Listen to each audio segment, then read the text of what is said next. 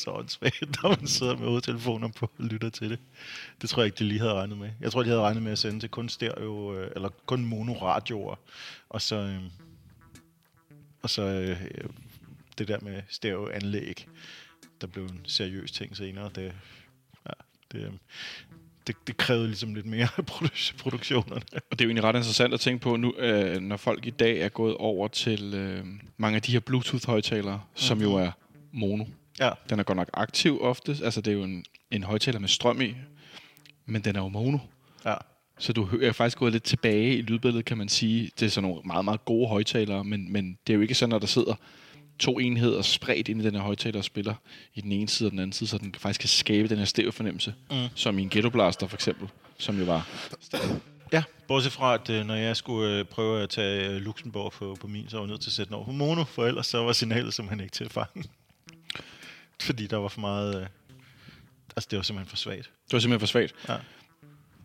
Og med denne lille anekdote om øh, stereo, mono og gamle radiotider, så har du tunet ind på FC Københavns Fanradio. Programmet med tid til detaljerne. Mit navn er Jonathan Folker. Jeg byder dig indenfor til denne tirsdagsudgave, som øh, er blevet til en onsdagsudgave, fordi der pludselig var bestyrelsesmøde i fanklubben. Øh, fanklubbens valgte bestyrelse af medlemmerne. Den skal jo også have lov at mødes, og det havde vi lige fået diskoordineret tirsdag eftermiddag. Så jeg stod her i lokalet, og så var der nogen, der sagde, vi skal da holde møde. Så må jeg gå hjem igen. Og så kunne vi ikke tale om en kamp i Kiev. Vi kunne ikke tale om en kamp i Aarhus, og vi kunne ikke tale om den kamp, vi skal spille i morgen i parken mod FC Nordsjælland. Der er rigtig meget på tapetet, og vi er to mennesker her i mikrofonerne i dag. Det er som sagt undertegnet Jonas Folk, og overfor mig, der sidder alle steds nærværende Nikolaj Sten Møller. Velkommen til dig, Nikolaj. Tak. Det kunne næsten ikke være andre, vel, når jeg begynder at snakke om Radio Luxembourg på en, på en, en blagpunkt med knækket antenne i mono i mono. Øh, det, det kommer så også lidt af, at jeg til daglig arbejder med lydbøger og noget med lyd, og nu sidder jeg her også og dobbeltjobber som, øh, som, som tekniker i dag, som I nogle af jer sikkert har lagt mærke til og har hørt mig tale om. Tidligere så er vi lidt presset i øjeblikket på teknikerfronten, så hvis det er sådan, at du bor i Københavnsområdet, og du sidder inde med en, en, en god øh, teknisk øh, forståelse og er god med computer osv., og, og har en eftermiddag en gang imellem øh, her det næste stykke tid, så er du velkommen til at kontakte os på vores, øh, vores mail, vores Facebook eller, eller en, en privat besked på Twitter, eller hvor det nu er, du kan fange os. Fordi vi kunne godt bruge en hånd til, fra en, en, en FCK-fan, som har noget teknisk forståelse. Så øh, skriv til os, hvis det er sådan, at du bor i lokalområdet og har mulighed for at, øh, at kunne snakke lidt med os, og så kan vi finde ud af, om det er noget, du kan give en hånd med, fordi de har jo fået børn alle sammen. Jeg ved ikke, om der er noget i vandet, når vi mødes en gang imellem, eller hvordan det er. Hvilket vi jo gjorde for ikke så længe siden, inden vores øh, hjemmebanekamp mod, mod Esbjerg.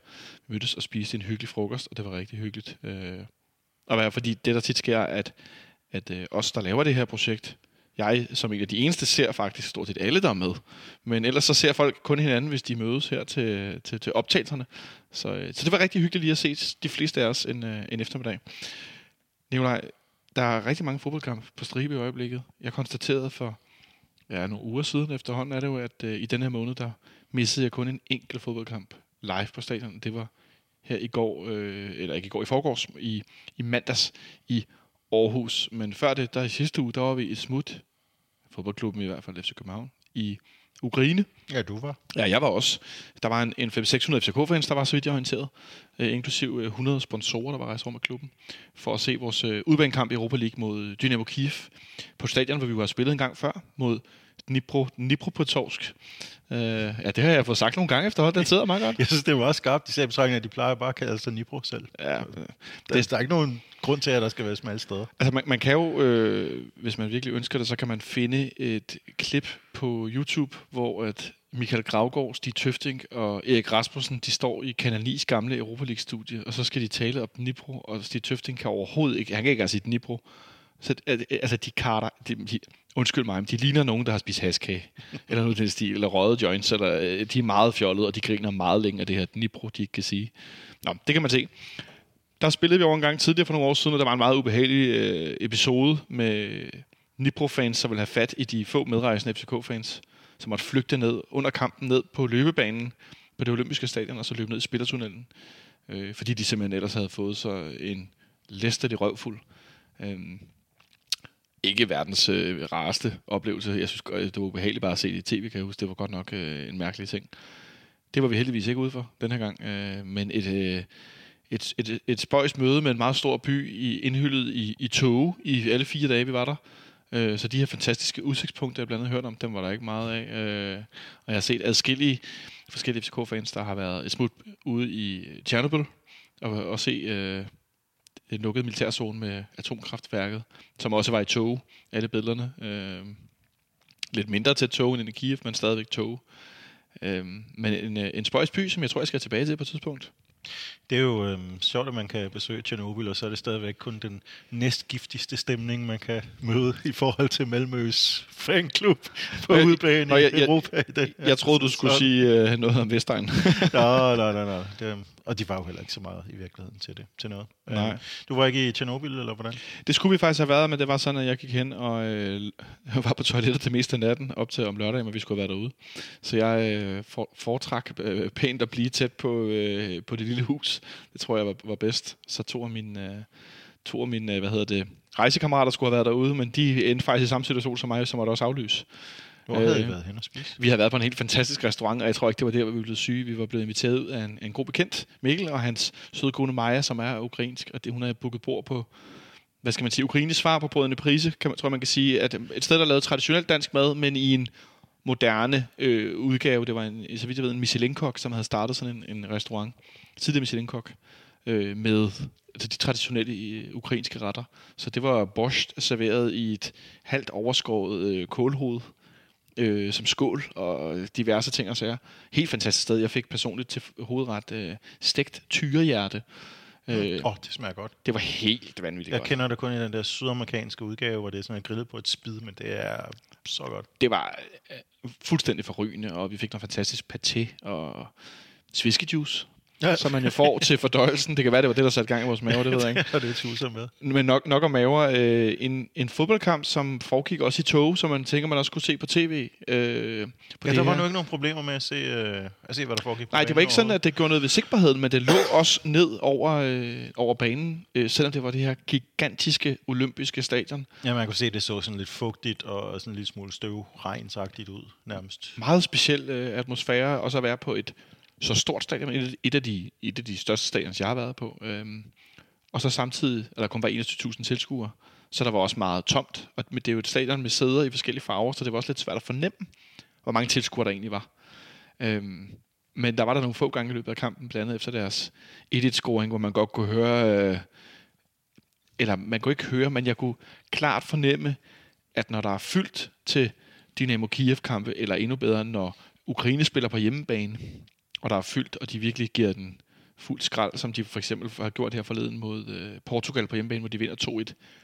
Der tror jeg, at der har været en helt vild atmosfære, fordi de cirka 20.000 tilskuere kunne i den grad også øh, få det takfaste, takfaste Dynamo, Dynamo til virkelig at gjalle på det her store, store, store stadion. Øh. Så jeg, jeg, jeg tror faktisk, det kunne være et ret vildt sted at opleve fyldt. Det kunne jeg godt tænke mig en dag. Øh, det tror jeg dog ikke sker. Men jeg, jeg planlægger klart at tage tilbage til Kiev. Det er et fantastisk sted, synes jeg. Så er bare, måske bare i mildere klima. Måske med lidt sol. Det kunne godt være, det var en, øh, det var en, øh, det var en, en, en god del af det, der kunne gøre det lidt sjovere i hvert fald. Hvordan er sådan rejseomkostninger derovre? Altså, øh, hvordan er, er det at gå ud og spise god mad?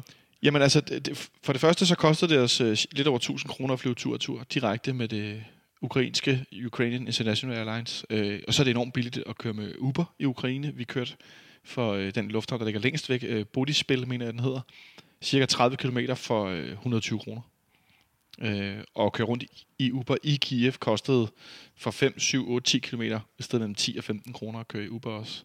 Så det var ret, ret simpelt. Øh, Ukraine er uden for Europa, så øh, wifi er meget vigtigt, fordi at, øh, det kostede, for mit teleselskab kostede det 90 kroner for 1 megabyte 4G. Så det bruger man ikke, øh, medmindre det er nødstilfælde. Øh, men de har wifi alle steder, øh, hvor du kan stå uden for butikker eller uden for bar og restauranter og bruge deres øh, åbne wifi. De kan godt lide, at folk selvfølgelig anmelder dem på Google og på TripAdvisor og Facebook og tjekker ind, og som man Instagram og så videre, som, man, som mange nu gør. Så selvfølgelig øh, tilbyder de, øh, de, de gratis wifi til folk. Så det brugte vi i stor stil alle mulige steder, vi var. Det er et fantastisk sted at spise. Det er ikke særlig dyrt. Øh, man kan spise ret godt for meget, meget få penge i en bred varietet af, af madtyper. Jeg var på italiensk restaurant, jeg spiste sushi, vi spiste lokalt. Der er mange rigtig gode georgiske restauranter, der laver øh, sindssygt god mad. det er lidt til den brune side, det er georgiske, som FCK-fans, der har været i Prag, vil, vil vide. Men i det hele taget spiste vi rigtig, rigtig godt, og jeg følte mig absolut ikke, som om jeg har reddet mig. Jeg har brugt forsvindende få penge i forhold til, hvordan vi har blevet forkælet rent kulinarisk. Så ja. en, øh, en, en rigtig god oplevelse i forhold til at være i Kiev, øh, hvor vi blev til om søndag morgen. Den eneste skidte oplevelse, det var efter kampen, hvor vi jo sammen med alle andre FCK-fans blev ført øh, til venstre ud af stadion modsat den, til højre, hvor, vi var, ligesom, hvor folk var kommet ind samlet med busser. Busser, der blev angrebet med, med sten på vej ned fra, fra centrum af Kiev og ud til stadion, som I, mange af jer nok har set på Ekstrabladet og BT. Der var også billeder af de her store sten, der røg igennem øh, busruderne. Og af den årsag, så blev vi ligesom ført i samlet gruppe ned til det her Premier Hotel, hvor der boede, øh, så vidt jeg ved, omkring 200 FCK-fans. Herfra skulle man så med taxa ud af området, sagde politiet som den eneste løsning. Og det gjorde, at folk stod i sådan en kødrand, der mindede om dem her, der kan huske før metroen og så videre, når folk stod på hovedbanegården 4-5 tiden om morgenen i weekenden, og alle skulle have en taxa til forstaden. Øh, hvor folk, det var jo nærmest en krig om at gå ind i en taxa. Det mindede lidt om det. Øh, så vi stod der, og der virkede wifi ikke så godt, og det der med at bestille en Uber var lidt besværligt. Og... Men så... havde I ikke, husker jeg forkert, havde I ikke et lejlighed lige ved siden af stadion? Jo, men vi måtte ikke gå den anden vej. Vi skulle gå derhen. Ja, genialt. Ja, for ja, vi kunne faktisk se uh, stadion ud af vores lejlighed, på, men på den anden side. Uh, ja, det svarer til at bo uh, over på Østerbrogade og kunne kigge hen over uh, St. Jakobs Kirke, der ligger herovre, og så se over på parken. Eller endnu tættere på, faktisk. Så vi fik ind en taxa og blev kørt afsted, og var næsten noget rundt i sådan en stor bue rundt om for at komme tilbage, som svarer til, at man kører herfra parken, og så Øster Allé, og så Jagtvej, og så hele vejen ned til Strandboulevarden, og så rundt til Østerport, og så tilbage igen, og hen til øh, hen ad Østerbrogade, og så hen på Østerbrogade herover ved ved McDonald's. Sådan noget svarer det til. Men undervejs, der stopper, så holder taxichaufføren ryddet ned og taler med en bil ved siden af, og siger et eller andet, så kører han videre og sætter os af, og da vi så bliver sat af og går rundt om hjørnet, der hvor vi boede, så øh, står, holder der så en bil og får sagt et eller andet, og siger sorry, og så siger han, no, you, no, no, you don't want to fight, have a nice evening. Og så kommer hans to venner over på den anden side af gaden løvende ind i bilen igen, og så siger jeg, sorry, no, no, have a nice evening, no problem, no problem. Og så kører de afsted. Så først der går det op for mig bagefter, da de to andre, jeg var afsted med, ligesom siger, de ville jo slås. Så de havde, det var så den bil, der havde taget med taxichaufføren. Så de havde lige fulgt efter taxaen, der kom inden for det der område ved hotellet, hvor politiet var, og skulle lige tjekke, om vi var nogen, der ville lave ballade. Okay, og så var, havde I muligheden for at være, være nogen, der havde lyst til at lave Og så stod vi der, øh, Tynde øh, ranglede mig med briller, og så min kammerat Anders ved siden af, og så vores gode veninde Pia, som er en, en, øh, en dame i, i 40'erne, øh, på øh, ikke, ikke så mange højdecentimeter, og, og kiggede på hinanden og var sådan lidt, hvad fanden var den af? Det var, øh, for, for sådan en, en blød fan som mig, var det da lidt en rystende oplevelse, øh, vil jeg nok sige. Der skete så heldigvis ikke noget, men jeg synes, det, det vidner om en, det er et meget grundigt system, åbenbart. En, en ubehagelig kultur, vil jeg næsten sige. Ja, ikke? Øh, der skete så heldigvis ikke noget, og jeg har ikke hørt om, at der er nogen, der har været udsat for noget, mens de var i Kiev. Og tak for det, især efter de her historier, som klubben også bemærkede i deres mail til de folk, der havde skrevet sig op til en billet, at man skulle passe på hinanden og sig selv, og at der var Malmø-fans, der havde fået stjålet deres trøjer derover og nogle halsterklæder og flag osv. Øh, hvilket gjorde, at jeg for eksempel ikke havde en trøje med, fordi jeg tænkte, at jeg gider ikke at være en af jeg skulle risikere noget. Mm. Øhm, så lidt en speciel oplevelse, men omvendt ikke noget, sådan, sådan at jeg tænker, nej, du, du kan høre mig sige, jeg kunne godt tage tilbage til Kiev. Øh, det kunne jeg godt finde på, for jeg synes, det var en fantastisk by. Øhm, så skal jeg nok lade mig at fortælle, at jeg kom fra FC København. nej, det tror jeg er fuldstændig lige meget. Men alt i alt en, øh, en interessant oplevelse, og så en fodboldkamp, hvor vi var rigtig gode. Ja, det må man sige. Øhm, jeg havde næsten fuldstændig glemt den i mellemtiden, fordi Sådan der har jeg det næsten også. skete alt muligt siden da.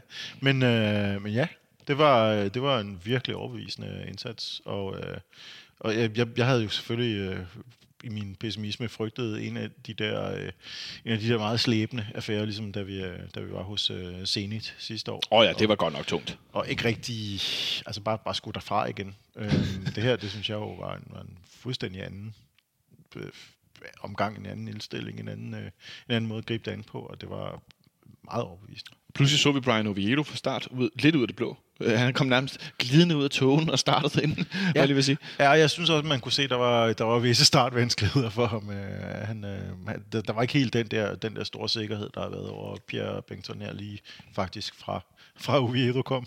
Ja. Øhm, og det, det har selvfølgelig lidt været en del af, af ja, det, det er lidt op og ned. Men til gengæld så, øh, så var jeg så, så bare mere imponeret af hans, øh, hans makker i den anden side, så vidt jeg kunne se, at han vil være førstevalg nu, Varela, hvis han ikke bliver skadet.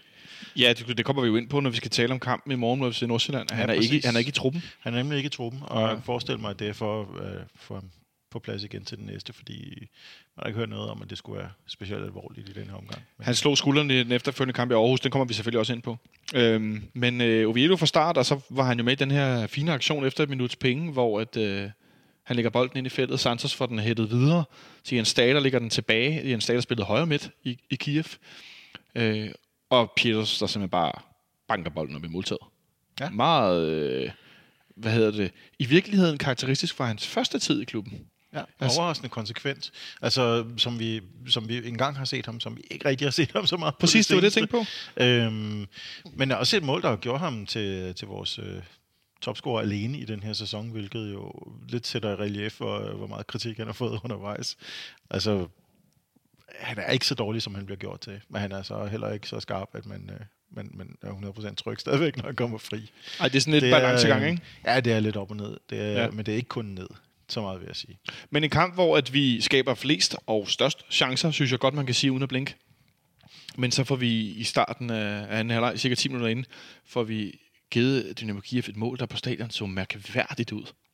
Ja, det er et sjældent eksempel på manglende kontrol, som, øh, som vi ellers havde, øh, havde haft. Det, det der små dumme frispark, der blev givet væk, og så er der også nogle, der må være nogle markeringer, der svipser fuldstændig ved den der, øh, ved den der opdækning i feltet. Der, der er jo ikke, øh, der er ikke nogen i nærheden af ham, der hætter den ind. Og øh, der er heller ikke rigtig et helhjertet forsøg på at trække ham offside. Jeg tror, det halve hold står ham og holder ham onside der, hvor han måske ellers bare burde have været, burde have været øh, fanget i en fælde. Ja, og Kalle Jonsson, der ellers har spillet rigtig godt den sidste tid, han er allerede gået på et, på et indlæg, der ryger ved bagerste stolpe, og så dukker han op forrest i feltet mellem Seca og Victor Nielsen, og hætter bare bolden ind i topmål. Det så, ja. øh, det så underligt ud. Det må være en indløbet detalje. Det må det være. Det var, øhm, det var fikst, og det var ærgerligt, og det var lidt dyrt. Men øh, på den anden side, det, det kom ikke til, det kom jo ikke til at spolere det, det hele. Altså, 1-1 havde, er jo utroligt tilfredsstillende. Og jeg synes jo heller ikke, må jeg indrømme, at, øh, at vi nødvendigvis stod til at have vundet den her kamp stort, øh, hvis, vi, hvis vi ser på det hele. Jeg synes, 1-1 virkede som et meget rimeligt resultat. Og jeg Ja. tror, vi er nogle procent bedre i, uh, i næste kamp i parken. Jeg elsker jo, det, det, det har ikke noget med noget at gøre. Og dog, jeg elsker, jeg elsker den her, øh, i den her, øh, i den her pulje, øh, det her puljeformat, der er, og har været de sidste 15 års tid. Jeg elsker det, at der er den her dobbeltkamp inde i midten, hvor man ligesom har en øh, ude og hjemme Ja. mod, øh, mod en bestemt modstander, og så kan man gå videre til at møde alle de andre øh, senere hen. Det er nemlig ret interessant. Øh, en Dynamo Kiev-kamp her den, øh, den 7. november. Det, det må vel være næste torsdag. Det er næste så. Det er næste torsdag, hvor at der er udsolgt på neder C. Der er ikke mange billetter på øvre C, der er udsolgt på neder B. Og jeg kiggede lige, og det er heller ikke fordi, at øh, neder A, som også er åben for billetter, øh, svømmer i, øh, i ledige billetter. Det synes jeg egentlig er meget cool, at, øh, at der er sådan ret godt øh, gang i salget. Der er, skal vi se en gang er på øvre C, der er cirka 200 billetter, noget af den stil. Og på neder A, der er fem, der, ja, skal vi se en gang her, der er en ja, 300-400 tilbage, hvis jeg lige sådan hurtigt regner sammen. Og så er der øh, åbent på et enkelt afsnit nu. Jeg tænker, de åbner afsnit af gangen på øvre A, og så er der, hvad hedder det, øvre 612 også stadig salg. Så mange mennesker til en kamp i november mod Dynamo Kiev. Det er da meget cool, Nicolaj. Ja, det, men det er jo også ligesom, øh, så kan Malmø sige, hvad de vil. Øh, det er jo ligesom den, den store europæiske kamp her i efteråret. Det er et, øh, det er et hold, der rent faktisk har, har okay, jeg ved, de kommer i finalen, men det er jo et hold, der rent faktisk har vundet europæiske turneringer, som jeg Ja. Beklager Malmø. Selvom de er lidt en sovende kæmpe Dynamo Kiev, det synes jeg også godt, man kunne fornemme på vores kamp mod dem derovre, at de har nogle dygtige spillere, men det, de er set i bedre forfatning. Det er der vist ingen, øh, det er der Ja. ingen tvivl om. Absolut. Vi, vi får jo et, øh, det, det ved jeg ikke, om folk lige er opmærksom på, men vi får en interessant øh, måling af deres aktuelle styrke her i dag. Øhm, inden vi er formentlig er helt færdige med at snakke, der møder de Shakhtar Donetsk Ja. i pokalen. De har en, øh, de har en pokalrunde klokken halv syv her, og øh, hvis man går ikke ud fra, jeg træder nogen, jeg træder nogen øh, rettighedshaver over til ved at sige, at den ukrainske pokal måske kan findes på en eller anden øh, stream et sted. Det er jo noget af en, øh, noget af en, en styrkemåling for dem, fordi så vidt jeg husker, Så har du allerede fundet den? Jeg den håber, ikke, endnu. jeg håber ikke, det der lyd kommer ind over. Det må jeg meget. Det er fordi, jeg åbnede Livescore for lige at se den der øh, ukrainske. Det beklager jeg meget. Der kom lige noget ind over. Og det starter først halv syv, og øhm, Halv syv dansk tid. halv syv dansk tid. De er jo en time bagud. Ja, men jeg, jeg, tog, øh, jeg tog oplysningen fra bold.dk, så dem stoler jeg på i den her omgang. Smukt. Øhm, I denne her omgang. ja, ja, præcis. Men øh, sidst jeg kiggede, og det var vist inden runden her, så, øh, så stod øh, Shakhtar på 12 sejre i 12 kampe, så det er den, den, største, den største styrkeprøve, de kan komme ud for i ukrainsk fodbold. Så vi må se, om, øh, om de, de, de sparer sikkert nogle spillere, ligesom vi kommer til i pokalen. Må ikke, de gør øh, det. Kiev. Men de er, hvis, hvis man er bange for, at vi kommer ud for et udmattende program, og det kommer vi også til at snakke om, så, øh, så er Kievs lige nu ikke øh, mildere. Ej, det, jeg skulle sige, dem, dem, der har det værste, det må være Malmø, som nærmest ikke skal spille nogen kamp. De er godt nok... Øh, de kommer til at være i dårlig kampform. Det har jeg nævnt før, jeg nævner det igen, for jeg synes, det er fantastisk dejligt. Længe leve den svenske øh, pokal, eller ikke pokalform, hvad hedder det? Turneringsform, som er efter kalenderåret. Ja, og En- så, så både tilfø- tilpasset kalenderåret og det svenske klima, især nord for Stockholm. Ja, det kan man godt forstå. Så et 1-1-resultat i øh, Kiev, som vi kunne tage med hjem. Det var lidt ærgerligt i forhold til, at vi var, synes jeg var, var farligst i kampen, var, var, var bedst offensivt, men omvendt ville jeg gerne have solgt den på forhånd for et 1-1. Jeg gættede på, at vi tabte 1-0. Øh, det var skævt, men øh, Martin Oransen, der var, der var producer på udsendelsen øh, om mandagen i den uge, han øh, i sidste uge, han gættede rigtigt. Så der var nogen, der ramte den lige i rumpetten. Ikke dårligt. Vi kan også køre Kåren uh, Man of the Match. Jeg ved ikke, hvad du har op fra, uh, fra, fra Tågernes dal. Hmm, hvem vil jeg kåre som man of the match i den kamp? Hmm, ja, det er et godt spørgsmål. Det er ikke sådan, at jeg sidder og tænker sådan en, åh, oh, han var bedst, eller sådan lidt. Øh, jeg vil altid pege på vores anfører, måske lige... Du, du, du nikker, er det fordi du er enig, eller har du... Øh... Ja, det er jeg, men jeg vil også sige, at jeg, jeg synes, at øh, jeg vil gerne, hvis, hvis du øh, vil pege på Seca, så vil jeg um, gerne øh, pege på en øh, dobbelt man of the match i form af vores midterforsvar, som også var meget, meget stærk. Det synes jeg også. Øh, ja, der var en... en Vi kan ikke sætte to navne på, Nielsen og... jeg vil skulle sige, men der var også... Jeg, nu bliver jeg i tvivl den... Øh, nej, det var fra AGF-kampen, som vi skal tale om om lidt med, med Papagenopoulos. Men ja, lad os endelig korsen et trækløver i en, i en, en lidt speciel kamp, synes jeg, det var. Det var... Øh, og så på et, et, et mærkeligt stadion i tog og sådan noget. Det var, Ja, men det var ligesom, Det var det hele taget en øh, lidt underlig øh, kamp. Det var ligesom klassisk også i Europa. Altså en, øh, en, en, for det første en niveaustigning, Ja. og for det andet øh, sådan en af de der klassiske europæiske niveaustigninger, som man ser, når, når modstanderen bliver bedre, så bliver vores eget også bedre. Og så øh, desuden øh, den der stramme organisation. Undtagen lige ved 1-1-målet, men øh, ellers så den, den knaldhårde organisation, der gør, at man i virkeligheden ikke er særlig nervøs ret tit, når, øh, når der bølger angreb ned mod os, så- hvilket jo er uundgåeligt. Ej, det, var, det, det, det er sjovt at se holdet, især når man tænker på, at vi vækster noget på bakpositionerne. At øh, det, det, det er ikke sådan, at øh, man står med den her følelse af, at vi kan blive løbet over ende.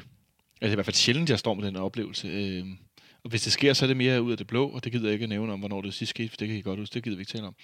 Øh, men, der er det, altså det, men det er stadig, så er det på vores egne fejl, eller sådan, vi bliver ikke udspillet. Vi bliver ikke heller ikke udstillet.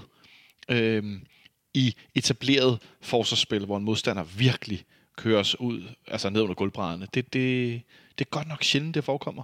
Det kan man jo også se på den rekord, som øh, Christian Hårgaard, øh, ja.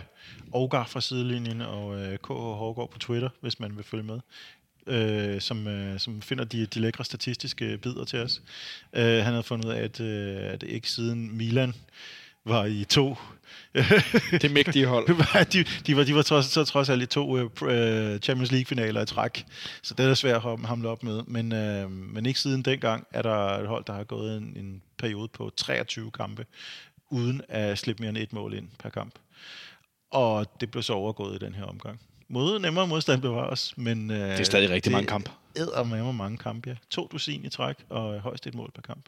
Ej, det er ret imponerende europæisk sammenhæng, på trods af, at noget af det mod nogle, nogle kvalmodstandere af lavere, øh, hvad skal man sige, europæisk rang.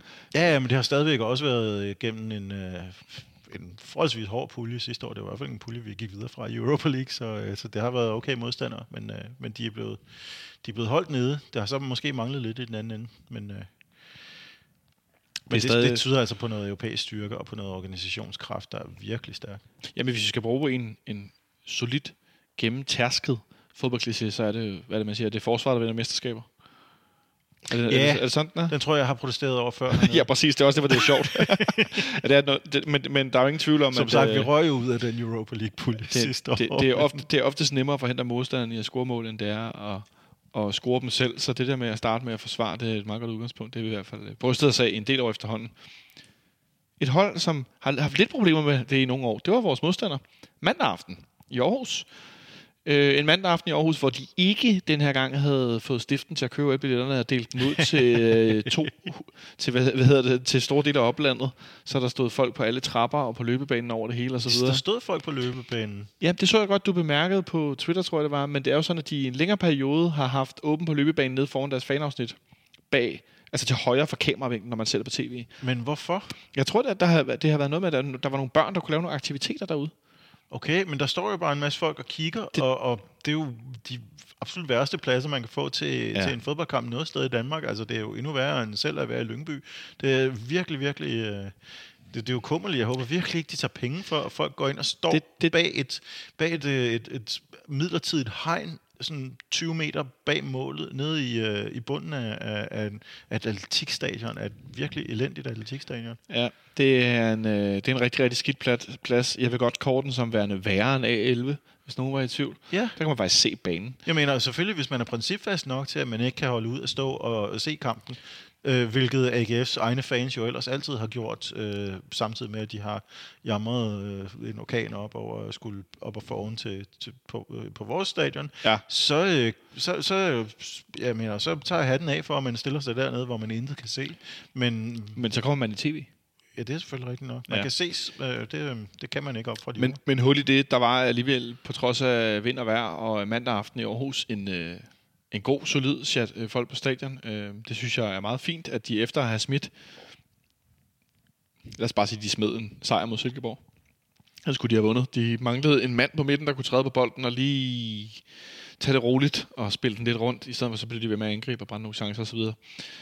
Men øh, et AGF-hold, som øh, alligevel lugtede blod, der var bare lige en ting, de ikke havde med i deres optakt til kampen. Og det var, at Danmarks smukkeste dame, Darmen Døj, han trådte ud af sin skadesperiode og direkte ind i startopstillingen. Det i sig selv var jo...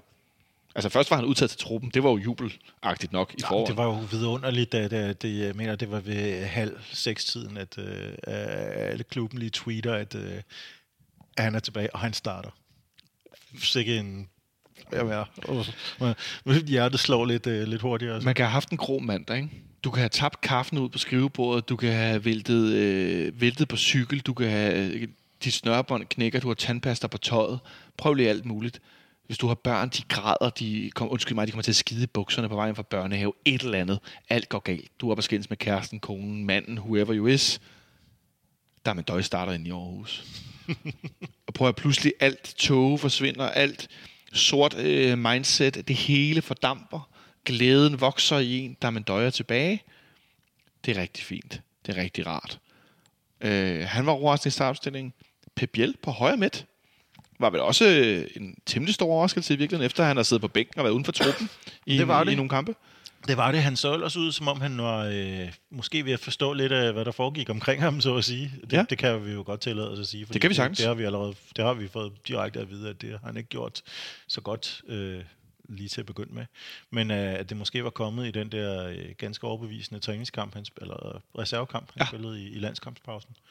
Øhm, og så var han så røget direkte ud af truppen igen efter det.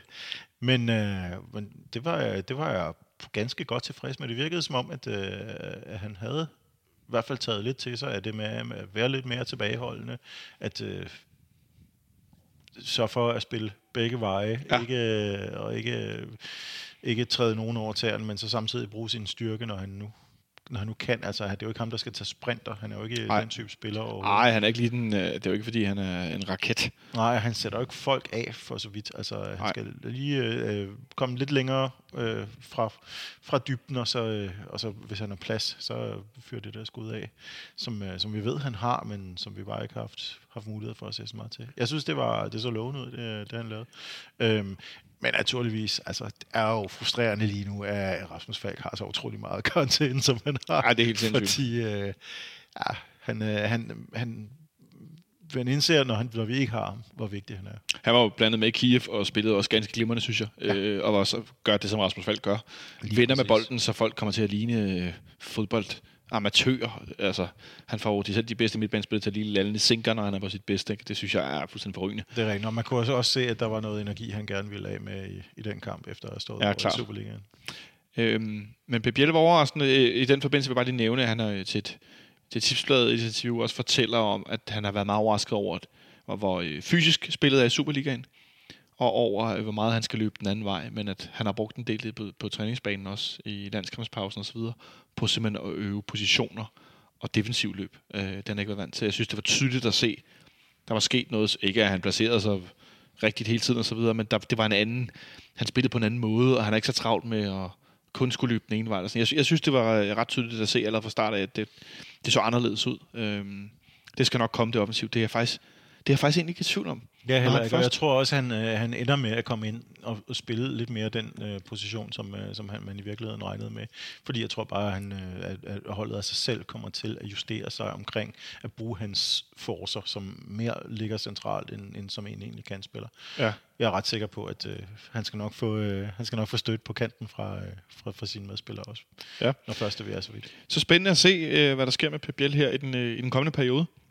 Og selvfølgelig med de andre spillere også. Øh, vi stillede jo ellers sådan, som man næsten kunne forvente efter den her torsdagskamp med, med Varela på højre bakken, øh, Pierre Bengtsson på, øh, på venstre, igen efter Oviedo havde spillet. Bjelland er stadig småskadet, så det er eller igen småskadet, må jeg heller ikke sige, efter hans, øh, hans lægskade, tror jeg det var, mod, øh, mod, øh, mod Esbjerg herinde. Og ellers så øh, Papa og øh, Victor Nielsen i midterforsvaret. Grydebus var med på bænken igen. Det var glædeligt. Øhm, og så øh, Stage og Sikker på midten. Pabielle på den ene, Fischer på den anden. Og så på toppen Damendøje og Michael Santos. Og et AGF-hold, som ligger voldsomt aggressivt ud og virkelig får os trykket lidt ned. Og jeg tænkte, ej, har vi så døde ben efter den her kamp i Kiev? Øh, blev du lidt nervøs der i starten, eller øh, hvordan? Ja, det så ikke... Øh, det så, altså, gik man efter kommentatorerne, så var det jo, øh, så var København jo nærmest øh, spillet ned til, til sokkeholderne. Så slemt synes jeg nok, det var.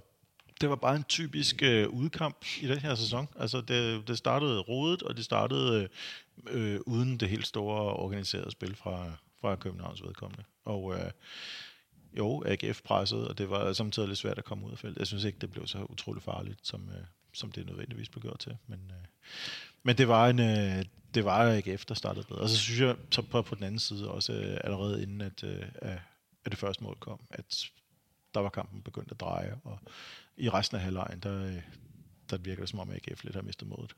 Vi har, øh, jeg så kigger på den, som jeg plejer at gøre, den er at finde på Superliga.dk, men den er også at finde på, på FCK.dk, sådan en, øh, en, en øh, bølge, eller gang, eller hvad skal vi kalde det? Jeg ved ikke, hvad sådan noget hedder. Hvor man ligesom kan se på sådan en linje, hvem der har overtaget i kampen, og det er helt tydeligt, at AGF i den, i den første periode har klart mest, mest boldbesiddelse på vores banehalvdel, og presser os en del tilbage med nogle hjørnesparker og så videre. Øh, og så overtager vi faktisk langsomt, langsomt falder deres initiativ, og det rammer sådan et nulpunkt og tipper det vores øh, fordel, da ja, Carlos Sikker erobrer bolden i venstre side, en enkelt berøring, skubber den videre til Victor Fischer, der tager en berøring ind mod midten, der venter. Det ved ikke, hvis vi ser målet igen, Victor Fischers øh, 1-0-målet i Aarhus, så prøv at mærke til, hvordan Fischer venter til forsvarsspilleren, træk, går helt frem på ham, og laver sit udfald i en takling, og i det øjeblik, lige inden han gør det, så skubber han bolden videre til Damendøje. Mm. Så forsvarsspilleren, eller midtbanespilleren, faktisk falder og ligger ned efterfølgende. Fordi han går så meget ind i, at regner med, at han går ind i en, i en duel, hvor han rammer Fischer bolden, men ryger i luften, og Fischer laver sådan et, ligesom sådan et, et sachet-hop, hvor han ligesom stopper, sådan prikker til den, og så ligesom, ups, stopper op. Så AGF-spilleren fortsætter fremad, skubber bolden videre til Damendøje, og så går det jo, som det plejer at gå, Nikolaj. Ja, eller måske ikke helt, fordi jeg har en eller anden fornemmelse af, at øh, AGF-målmanden han ventede den der hårde vrist ned i, øh, i en døjs venstre side. Diagonalafslutningen. Øh, ja, hvor efter så, at øh, den døj nærmest, øh, så vidt jeg kunne se, øh, til dels bruger, øh, bruger sin, øh, sin modstander som, en- som en skærm, og så øh, laver det der voldsomme skru udenom. Øh, den sidder jo ikke så langt ude i siden at det gør noget, men, øh, men keeperen har mere eller mindre solgt sig til den anden side, og, og bliver voldsomt snydt af den afslutning. Det er virkelig elegant lavet. AGF-fansene øh, var ret sikre på, at det var drop. Det kommer an på, om... Øh, ja. jeg er da glad for, at han, øh, han ser ud, som om han havde balancen forkert. Ja, drop ved jeg ikke, om det er. Øhm, Det er vel også noget med, Jeg hvad man ville gerne vil tale op, og hvad man jeg gerne vil tale helt ned. klart have været skuffet, hvis, øh, hvis målmand, vores målmand ikke havde taget tilsvarende skud, men øh, jeg er lige så glad for, at deres ikke gør. Jeg ved ikke, om jeg helt vil kalde det et drop, fordi jeg synes også, at hans, når man ser øh, målet filmet bagfra i langsom, så er det ret tydeligt, at forsvarsspilleren dækker simpelthen, så han kan ikke se bolden. Så ja. selv hvis han havde taget bevægelsen til venstre i stedet for lidt til højre, så tror jeg ikke, han kunne nå at, at redde den, fordi at han ser bolden så sent. Så selvom det ikke er en tordnende hård vrist afslutning, så er det en, en velplaceret inderside, eller halvliggende vrist, som, altså, han kan simpelthen ikke nå at se bolden. Nej, jeg, han håber formentlig, at øh, forsvaren dækker den mere effektivt, hvilket han ikke rigtig, han kommer ikke rigtig i nærheden af, af en døj der. Og øh, hverken, så gik det hverken værre eller bedre end Darmen Døj, som ikke havde været på banen siden vores hjemmebanekamp mod Rød Stjerne. Prøv lige at tænke, hvor lang tid siden det er. Hvor meget der er sket i FC København. Og han har dog... Øh, Nå, han var på banen fik- Hillerød. Er noget noget, vrøvl. noget med Hillerød. er noget vrøvl. rigtig, Undskyld. Ikke rigtig. Men ja, det, altså, jeg vil sige, jeg vil sige den indsats der, og den, de minutter, han fik det til, er næsten ikke med. Øh, Men altså, at, at, han har virkelig, virkelig spillet lidt. Øh, nogle andre temperaturer, nogle andre varmegrader. Øh, og så var han tilbage, og så gik der cirka et kvarter. Og så fik han simpelthen, øh, simpelthen scoret igen 17 minutter ind i kampen. Hvor højt jublede du hjemme i stuen? Ej, jeg jubler aldrig sådan helt amok i, øh, Åh, kom til, nu. til, til Superliga-kampen, men øh, jeg, jeg, jeg missede det faktisk lige. Jeg så kun lige, at den, den gik ind, fordi jeg stod og baksede ude i køkkenet med at få noget, noget mad klar. Det var jo en mandagskamp. Det var jo mandagskamp. Øh, Øhm, så, øh, så jeg, jeg, jeg, jeg fik faktisk ikke rigtig set det ordentligt i allerførste omgang. og jeg Det kan godt tilstå, at jeg røg op af sofaen, fordi hvor har vi dog manglet den her tilstedeværelse, som Damendøj jo bare fra første sekund, han er sådan, altså i, i truppen, han er klar, han er med, så er der, der, der er noget aura omkring ham, selvom han er den her søde mand, som mest siger, at vi skal spille for holdet, og vi, vi gør det, fordi øh, uh, Ståle, Ståle, Ståle ses, Ståle. Altså, men øh, der sker bare noget, når han er med. Der sker noget i vores opspil, der sker noget i vores presspil, der sker... Altså, når vigtigst, som når de vigtigste spillere er på et hold, eller når de ikke er. Den forskel, den der synes jeg var tydeligt fra, øh, fra start af. Øhm, og så er vi pludselig foran 1-0, for det ikke skal være liv, og så bølgede første halvleg lidt frem og tilbage, uden det er sådan helt store øh, palaver i, i, i nogle af enderne vel egentlig, eller hvad? Ja, jeg kan ikke, i hvert fald ikke huske nogen episoder fra resten af halvlejen. Nej, det var ikke sådan, at man stod og tænkte, nå, nu sker der alt muligt. Øh. Jamen, det var, noget, det var jo en rodet kamp, det synes jeg. Det var, det var, det var lav kvalitet. Øhm, og jeg synes, at vi svarede godt, der blev det mere åbent, da, da først vi kom efter pausen. Og, Ja. øh, og jeg mistænker måske lidt, ikke at jeg skal hakke alt for meget på, øh, på øh, vores... Øh, på, på Varellas konkurrent. Det kommer til efterhånden at lyde som om Varela er min søn, eller et eller andet, sådan som jeg altid taler ham op. Jeg synes, der blev meget åbent over i den side, efter han måtte gå ud i pausen. Jeg er jo ikke enig. Øh, hvis man har bare lyttet til den her podcast et par gange, så tror jeg ikke, det er nogen hemmelighed, at jeg også er meget glad for øh, Guillermo Varela øh, i forhold til Carlo Bartolets primært, fordi jeg synes, Bartolets defensivt, som du selv er inde på, er noget flyvsk. Øh, jeg mangler den her fasthed i, eller kynisme i aktionerne, øh, i aktionerne defensivt, som jeg synes, Varela har. Og så har han også den her evne til, når han er lidt presset ud siden, at få det dårlig aflevering. Og så, så stopper han lidt med bolden, lige i det modstanderen skal til at gå ind i en takling. Så laver han lige sådan en lille stop med kroppen, og så buller modstanderen ind i ham, så han får et frispark. Kan lægge bolden død. Vi kan ligesom starte forfra. Det gør han et par gange også i første halvleg i Aarhus, med stor succes. Uruguayansk klogskab. Jamen, det er rutine. Og jeg tænker også, at spillet som ungdomsspiller i Manchester United gør heller ikke noget for... Nej, nej. Altså, han har klart lært... Øh, ikke, jeg tænker, at det er sådan svinsk og sådan noget, men det, det er sindssygt professionelt at se på. Og det er ikke sådan, at jeg tænker, ej, din filmer. For det er ikke det, jeg synes, han gør. Han giver bare lige modstanderen sådan en, oh, hvis de ikke er klar over det, så buller det ind i ham, og så bliver han jo lagt ned. Han gjorde det også ude i Brøndby nogle gange. Øh, han, da han blev til, til sidst, og sådan, altså, jeg har bare set ham gøre det en del gange, også ind i parken, og jeg tænker, åh, oh, nu laver han lige det der. Og jeg synes virkelig, det vidner om et, et niveau. Mm. Øh, at kunne det der, give sig selv den luft, lige trække øh, tempoet ud, lige, okay, vi træder lige på bolden, så kan vi starte forsvar med- med vores etablerede spil. Og det kan jeg godt lide. Det, det synes jeg vidner om øh, også en spændvidde i, i potentialet i, hvor god man kan blive, at man kan gøre sådan nogle ting. Øh, der er meget at komme efter. Men han bliver desværre skadet i slutningen af første halvleg. Han står sin skulder, øh, og får behandling og går så ud i pausen. Og, øh, Det gør også en del for, øh, for, øh, for det skulder til at gøre ondt. Han bliver fræset to gange af AGF, og, og endnu en, endnu en meget V indsats af, af Mads Christoffer. Mads, jeg har nu fundet på, at jeg synes, jeg skal kalde ham Mads Crisscross. jeg ved ikke, om han har sin jeans baglands på. Han får ikke mig til at jump jump. Nej, der er ikke meget hop-hop øh, nogen steder fra. Bartolets kommer ind i pausen i stedet for Varela øh, i en anden, til en anden halvleg, hvor at AGF må siges i... Vi, vi, vi, altså, vi starter bedst i anden halvleg, øh, og der går jo ikke sådan super lang tid, så øh, får de, hvad skal man sige, lavet ged i deres øh, opspil, og vi får endnu en gang Europabolden, hvor Pep Biel er involveret og sætter øh, Victor Fischer op, som for lavede assist på den første mål, som vi snakker om. Men det var højre benet, og så laver han måske et af de bedste venstrebindsindlæg fra en højrebindsspiller, jeg har set i noget tid i FC København. Det er altså et godt indlæg, han får lavet til det 2-0-mål. Ja, det er fremragende. Det er, og det er, sådan godt. et, det er også sådan et, der ligger så lækkert lige for en, øh, en drøje, at man jo godt ved, at han scorer for den. Som Per Frimand sagde, man ved jo bare, der er mål. Det var, det var lige før ham og Daniel Lortved, de begyndte at grine. De var sådan lidt, jamen vi vidste jo godt, der ville blive mål. Ja, man har jo set, han, øh, man har set ham lave det mål øh, en del gange før. Altså, han har den der... Inderside, bum. fange den ind under, øh, ind under øh, sin støvelse for lige at få den til at ryge fladt langs jorden, og så er der ikke noget at gøre der. Han har, jeg mener, han har scoret han mod, han har scoret mod Brøndby på den der. 3-1 Han har i påsken for nogle år siden Mod, herinde. jeps, han har scoret mod Midtjylland på den måde også, mener i den 5-2-kamp, vi, øh, vi, øh, vi knaller dem hårdt ned. Og flere gange formodentlig. Ja, formentlig masser af gange. Jeg, jeg skal have fundet den der, den der kavalkade med alle hans 101. mål, som jo allerede er forældet. En fremragende kavalkade for øvrigt. Altså, der er virkelig nogle øh, gode mål, og også nogle mindeværdige mål imellem. ja, ja. Øhm, og der råbte jeg højt. Der råbte du, ja, færdig, hvordan kan det jeg var være? færdig med at spise der. Hvordan kan det være? Ja, fordi det var så godt. Men hvad var det, der var så godt ved det, udover vi, vi taler om, at jeg så det ordentligt. jeg, jeg var færdig med at spise. Det var god mad i år. Men øh, det skal jo også være slut på et tidspunkt med det. Og så, Selvfølgelig. Og så kan man koncentrere sig. Men det var også sådan lidt det der med, altså at vi laver den her erobring, og så altså, nogle gange, når man laver en erobring højt i banen, så mister man den i den næste berøring, eller to berøring, anden berøring efterfølgende, fordi mm. så får modstanderen alligevel lukket så hurtigt ned igen og spillet bolden frem en gang til, okay, vi råber det tilbage, ikke? Men det var som om, at øh, Damendøj og Pep Biel var faktisk ved at løbe sammen øh, i situationen efter, inden Pep Biel spiller bolden ud til Fischer, og får lige stå, stoppet, ups, og løbet rundt den anden vej, Fischer får bolden, og så ligger en døgn på midten. Og er helt fri sammen med Bartels, tror jeg, for øvrigt om i det bagerste område.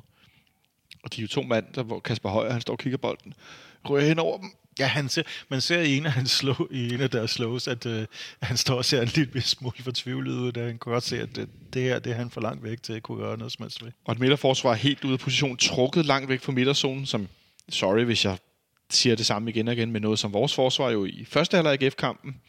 Ståle Sobakken var tydeligt utilfreds med deres placeringsevne, og det handlede igen om, at de ikke lukkede nok sammen på midten, og de ikke stod tæt nok. Og man må sige, at AGF's midterforsvar i den her situation, de var godt nok røget langt ud i den ene side, ja. så Kasper Højer var den mest centralt placeret. Så er det titanium-prægede menneske for Senegal på det rette sted, og så står kampen 2-0. Det var altså, øh, Nikolaj, to og en halv måned, et indhop i Hillerød, og så ellers nogle meget vekslende, tvivlsomme udmeldinger, så er han tæt på at være klar. Så er han først klar til kampen her i weekenden mod Sønderjyske. Ah, så kan det være, der går længere tid, nu må vi se. Så har han pludselig kamptruppen, så starter han pludselig inden. Og så scorer Darman Døj kunne hjælpe med to mål i sin comeback-kamp på udbag mod AGF. Altså, jeg ved snart ikke, hvad vi... Jeg skal, altså, jeg ved snart ikke, hvad vi skal sige om ham. Han må være utrolig uberegnelig for en medicinsk sektor, ikke? en utålmodig træner, der bliver ved med at ringe ned og spørge, hvordan går det med ham? Ja, det ved vi faktisk ikke rigtigt. det, det kan blive, hvad det skal være. Det, øhm, nu må vi se. Han, Når han taler lige når en af sine syv er han klar. telefoner, vi kan ikke helt komme igennem. Jamen, det er det. Hans, hans ben opfører sig ikke som alle andre menneskers. Det, øhm, Nej, det er det. det er en underlig historie. Jeg, jeg synes, at den, noget af det mest interessante ved ham er, var Nikolaj Bøjlesens beskrivelse i, jeg tror det er sat af på, på Viasat med de her to unge øh, dudes, som interviewer fodboldspillere, øh, danske fodboldspillere, hvor de tager rundt og besøger nogle udenlandsprofessionelle, øh, hvor de taler med Nikolaj Bøjlesen, som jo andet, blandt andet fortæller om Darmen Døj, da han kom på træningslejren i Østrig sidste sommer. Ikke i år, men sidste år. Og han kom lidt sent, og de kiggede lidt på ham. Den gamle mand, som tror jeg Bøjlesen siger, eller noget i den stil. Og han så godt nok tung ud de første par dage, og noget i den stil, og til træning, og han kunne slet ikke løbe i positionsspil. Og så gik der en uge, og så havde han en sixpack. Altså, altså var det sådan lidt, hvad foregår der derovre? Ikke? Altså, så stod han der bare, bum. Vibranium. Altså, det er derfor, vi er ude til noget Vibranium. Senegal, øh, Senegals øh, Vibranium, ikke? Øh, det er meget, meget specielt. Og jeg er da sikker på, at han nærmest ikke har løbet en meter siden kampen i Aarhus, fordi vi har jo nu efterhånden mange gange hørt om det her med, at han træner helt, helt, helt nede i gear, og så skruer han bare op for knappen, når der er kamp, ikke? og så kan han bare buller derud af. Øh, det er altså meget specielt. Øh, især når afslutningseffektiviteten er, som den er. Så går der 51 minutter, og så er vi foran 2-0 i Aarhus. Og så er det som om, at der lige... Hvad sker der så? Ja, der, så sker der et eller andet i hvert fald. Altså, øhm, De spiller videre. Ej, sorry. der bliver en eller anden form for... Øh, der bliver en eller anden form for... Øh, jeg ved ikke, hvad man kan kalde det. Måske, måske tilfredshed, måske, øh, måske sådan lidt følelse af, at, øh, at, at det er overstået, og, og AGF er ikke rigtig med på den. Det er lidt svært at forklare, fordi kampen bliver ved med at være lige så rodet, som den hele tiden har været. Der bare- bliver bare flere chancer i den. Øhm, også, også vores øh, forsøg på, på kontraløb, som, øh, som heller ikke er alle sammen er lige, er lige ufarlige. Men, øh, men der bliver... Holdet falder lidt ned. Der, bliver ikke, der er ikke den samme kontrol, som der var tidligere. Øhm, formentlig ud fra en følelse af, at kontrollen ligger i stillingen, snarere end den egentlig ligger i spillet. Ja, måske ramte vi lidt også lidt mathed i forhold til at spille torsdag i Kiev og være kommet hjem klokken 5 fredag morgen eller klokken halv seks, hvor det var, og så op og træne, og så til, til Aarhus om mandagen og så videre. Jeg tænker, man måske godt kunne se lidt mørhed, hvilket jeg sagtens kan forstå. Men det er også et AGF-hold, som gik voldsomt meget til makronerne og fik lov til at gå, synes jeg, i en del situationer alt, alt, alt for hårdt ind i taklinger, uden at det kostede gule kort i flere situationer. Som den gamle ven af radioen, Christian Olsen, han skrev på sin Twitter-profil, Aarhus har sgu et godt rugbyhold. Bare synd, det jo fodbold, der skulle spilles her til aften. altså, jeg, jeg synes virkelig, de øh, Varelas skade var jo også et resultat af, at han blev flæsket nogle gange, som du var inde på. Og i forbindelse med deres 2-1-mål, der synes jeg også, det lignede et klart frispark til Papagenopoulos i situationen inden. Ja, jeg prøvede, for, jeg prøvede at holde øje med, om der var en, en, en vinkel, hvor man tydeligt kunne se det, og det må jeg om, jeg ikke rigtig kunne. Det, øhm, det så bestemt ud, som om der, der må have været det, hvis man skal tænke logisk. Men jeg kan bare ikke se det ordentligt. Det var, øh, det var lidt langt væk. Til var gengæld fik vi flot close-ups af den senere situation med, med, med Victor Nielsen og, øh, og Bundu, hvor jeg må indrømme, jeg, jeg, jeg er stadigvæk forbløffet over den der, den der hårdnakkede, det der hårdnakkede forsøg på at få det til at lyde som om, at det var Nielsen, der begik noget, når det er helt indlysende, at han spiller bolden væk, og selv får en, får en hæl lige op i klokkerne. Jamen, øh, en meget bizarre situation, som ender med, at Victor Nielsen får frispark, hvor at, jeg, tror, jeg tror faktisk aldrig, jeg har set en situation, der var lidt svær at afkode i fodbold, så mange gange i langsom gengivelse. Nej, det var i tre, tre eller fire omgange, det kom efter, øh, efter selve Flere, og lidt senere hen, og en gang til, og en gang, og i efterkampen viste den jo 5-8 gange nærmest. ikke? Altså, det fortsatte jo bare. Det er sådan et skoleeksempel på, på 3 plus kontroversiel situation. Øh, Drama. Så der er altid, Drama. Der er altid en i en af de her 3 plus. Det var en 3 plus kamp øh, Ja. med, med super plus på, øh, på transmission, fordi, de havde, øh, fordi Mexico havde været så uforskammet at lægge deres Formel 1 Grand Prix samtidig med, at, øh, at ugens kamp skulle have været spillet sidst øh, af aftenen før. Ja, det var derfor, vi endte som mandagskamp. øh, Det er der vist ingen tvivl om. Men en situation, hvor at det endte med, at vi fik frispark, og så kunne man godt have tænkt, så var det ligesom det. Øhm, jeg, jeg kom til at tænke på ting, hvis det var Randers, der havde været udsat for den, så var Thomas Thomasberg jo sprunget i luften. altså nærmest stod på siden som sådan en... Der findes den her gif fra en eller anden... Jeg ved ikke, om det er en eller anden animationsfilm med sådan en rød figur, der er sådan ligesom... Øh, og så brager det op gennem hovedet ikke? Med, med bål. Øh, jeg ved ikke, hvad det er for en film, der er fra så mange animationsfilm, har jeg ikke set. Øh, det er Inside Out. Inside Out, er ja. Pixar-film der. Den skal man se, hvis man ikke har set den. Der er fremragende. Den vil jeg så se Det er ham, der spiller, ham, der spiller Anger, og det er Louis Black fra, øh, fra øh, øh, The Daily Show, ham der sidder og, Ja. og ranter i fem minutter ad gangen øh, i det, det afsnit, de kalder Back in Black. Han er, han er meget typecastet til det. Men øh, i hvert fald øh, tror jeg næsten, at han var blevet så rød i hovedet, fordi det var en situation, der også fik øh, David Nielsen og andre ud på AGF's bænk øh, godt op i det røde felt. Næsten lige så meget som Jakob Nielsen og PC op på tribunen. Det er altså et yndigt par, når de filmer tribunen, de to der. Peter P.C. Christiansen, som han blev kaldt. PC til VM, så fik du også en hilsen med Monson. Øhm, men i hvert fald så holder vi stadig det her 2-1. Og der var en situation øh, i anden halvleg med, med Mustafa Bundu, som kom ud i en løbeduel med Papagenopoulos ude i siden, hvor jeg tænkte, så nu kan det være, at lokummet altså, virkelig brænder. Men hvor øh, Papagenopoulos simpelthen bare fik ham lukket ned ud i siden. Vente, vente, vente, vente, vente. Ind på kroppen af ham. Ikke lave udfaldet. Og så fik de i fællesskab, så bliver det så et hjørnspark, øh, men stadigvæk, at de fik virkelig lukket ham ud til siden. Og i det hele taget, synes jeg, Per Bengtsson og Sika også i flere situationer var meget, meget påpasselige med, at de vidste godt, at AGF ville spille Bundu i, i, i dybden øh, for fuld knald, så han kunne komme ud og løbe, hvilket han er super god til. Ja. Øh, men det, det synes jeg, vi havde meget godt styr på. Ja, formentlig har det været en del af det der, øh, vi kommer til at falde meget ned, så er der jo ikke så meget plads til Bundu at, øh, at brede sig på og strække vores forsvar ud i, i lange løb, hvor de måske kan få problemer. Så øh, det er jo ikke, det er jo ikke sikkert, at det, at det var 100% utilsigtet, at man kom til at stå forholdsvis lavt. Og jeg synes jo heller ikke. Jeg synes ikke, det bliver, det bliver, det bliver ret farligt et par gange, og ja. Jonsson har især en ret vild redning, hvor, hvor især der, der er nogen, der er lige ved at kratte en retur ind over ham og når for fat på den. Men udover at det bliver meget farligt et par gange, så synes jeg ikke, det bliver farligt ret mange gange. Nej, der er, nogle forstår, få, der, jamen, der er nogle få chancer, som er meget store, men der er ikke så mange chancer. Ja.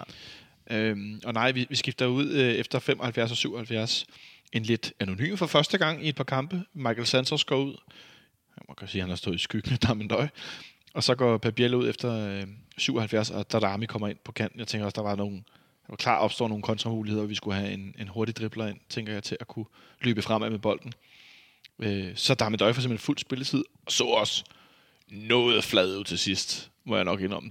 Jeg synes, det blev til, for min smag blev det lige risky nok med at lade ham spille 90 minutter, efter at have siddet ude så længe, men øh, som Stefan Madsen, vores assistenttræner, fik sagt til, til reporterne på siden under kampen, så øh, han siger, at han har det godt, så han spiller videre.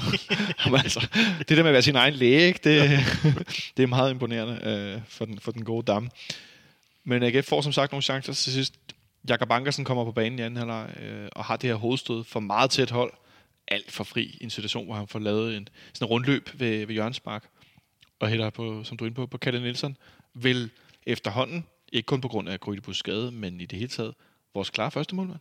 Ja, det ser ud som om, at, øh, at det er den her tid, at, øh, at konkurrencesituationerne er ved at blive løst. Ikke? Altså, Bengtsson og Oviedo blev løst forholdsvis hurtigt.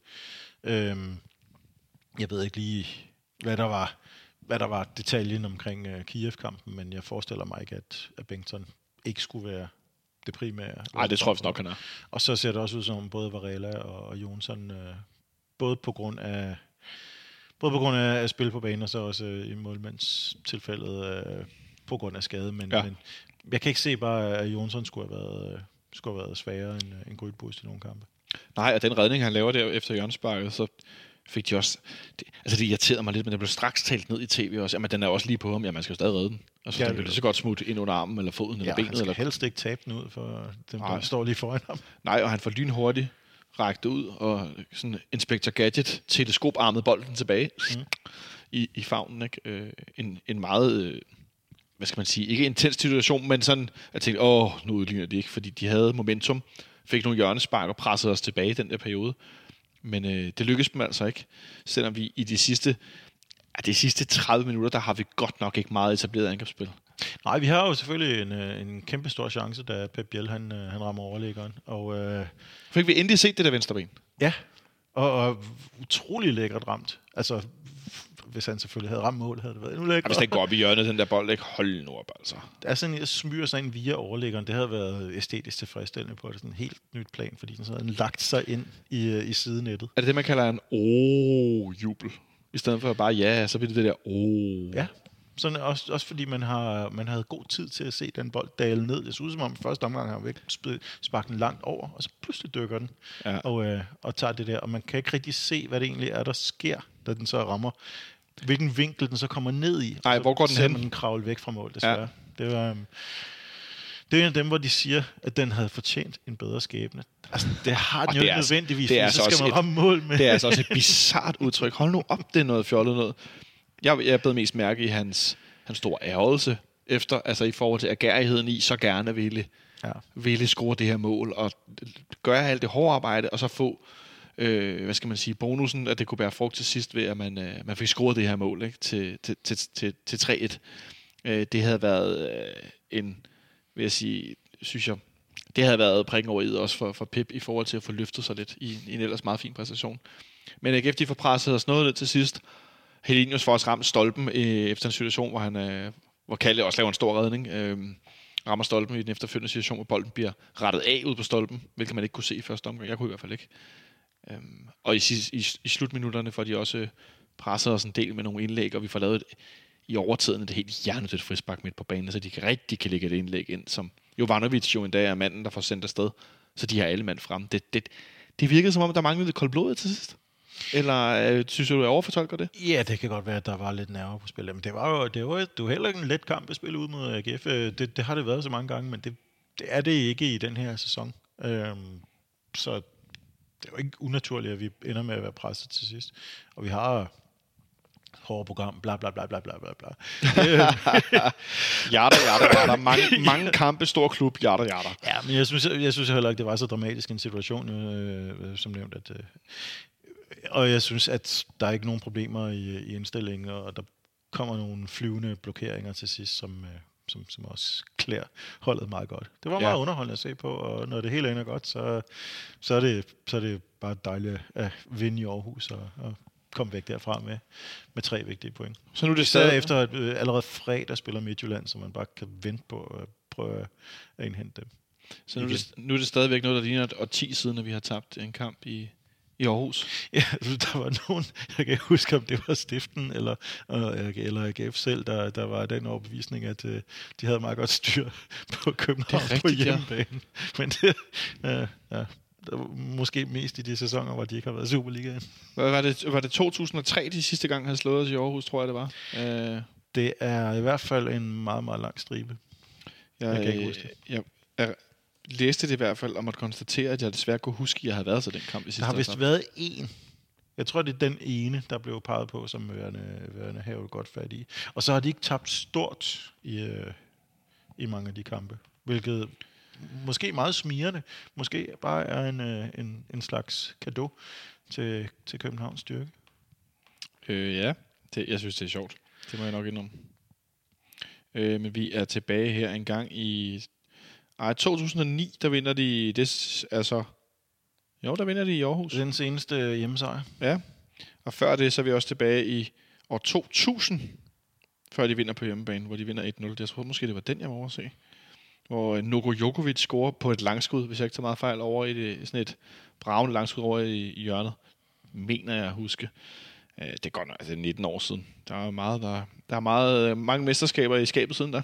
Det sidste nederlag må have været det dramatiske øh, i parken, hvor, hvor Erik Rasmussen er, er træner, og, øh, og Gravlund afgør kampen, og AGF går på førstepladsen i den sæson, hvor ja, vi kan jo tage hele historien med, at øh, efter kampen, der, kort efter kampen, der udtaler Niels Christian Holmstrøm, at hvis AGF de vinder medaljer, altså ikke bliver mestre, men vinder medaljer, så må I kalde mig Gormand Bjørn.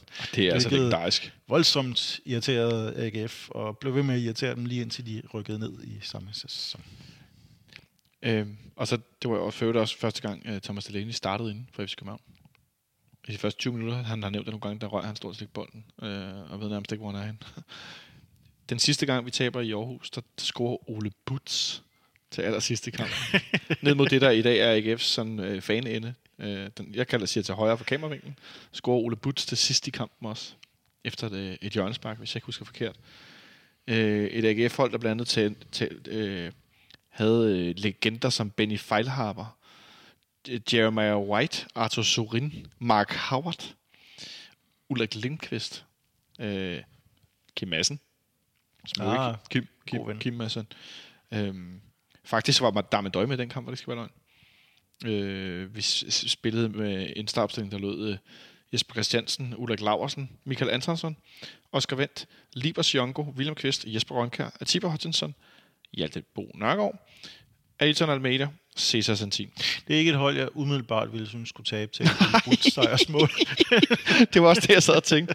Åh oh, gud, og så skiftede vi Sanka ind i stedet for Antonsson, Vingård i stedet for Siongo, og Darmen Døj i stedet for Ailton.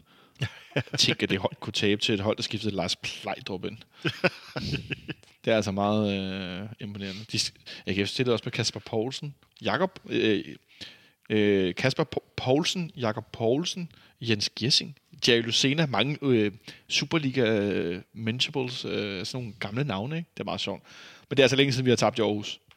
Kan vi vist godt øh, bare konstatere med alt det her lige om vi var lige af. Så øh, endnu en gang, tre point i Aarhus, og en, en øh, Superliga-stilling, som jo ikke er helt skidt, så vi nu er, er fire point efter FC Midtjylland. Skal vi overhovedet tale om, om der var man of the match, eller skal vi bare... Øh, skal vi bare Vi, vi kan godt tale om det, men jeg tror ikke, vi behøver tale så længe. eller skal vi bare konstatere, at I, hvor I nu endelig lytter til musik, om det er på YouTube, UC Music, Spotify, Tidal, where it is, find Lesebo, og så lyt til Damendøj-nummeret. Lyt og dans til Damendøj-nummeret, om du gør det, når du lytter til det her på vej på arbejde, på arbejde, når du laver mad som Nikolaj, der ser fodbold, kører på cykel, sammen med din kæreste, din kone, dine børn, dine venner, nogle Brøndby-fans, der har godt af at lytte til lidt musik, så spil det Sebo-nummer Damendøj, og så hvis du holder fest, så findes det også i, en, i sådan et øh, diskoteks-remix-udgave. Så øh, lyt til det, fordi at øh, Damendøj er tilbage, og det er vi åndssvagt glade for, i hvert fald herinde. Øhm, og man spiller i morgen mod øh, FC Nordsjælland. Det tror jeg er lidt mere tvivlsomt. Det, øh, Nikolaj, det finder vi ud af lige om et øh, øjeblik. Godt. I morgen klokken 17.30 er alle øh, umenneskelige, mærkelige tidspunkter at spille en fodboldkamp. Det bliver overgået senere på efteråret. Vi skal spille derby. Det er sandt. Det, bliver, det er endnu mere underligt. Men øh, 17.30 på en torsdag. Det kommer vi til at brokke os over senere. Ja, det skal vi nok også brokke os over. Vi skal nok finde noget at brokke os over. Der skal vi øh, spille pokalkamp mod FC Nordsjælland. Øhm, FC København har været så søde at lave en pokalmoments 10. hjemmekamp om efteråret.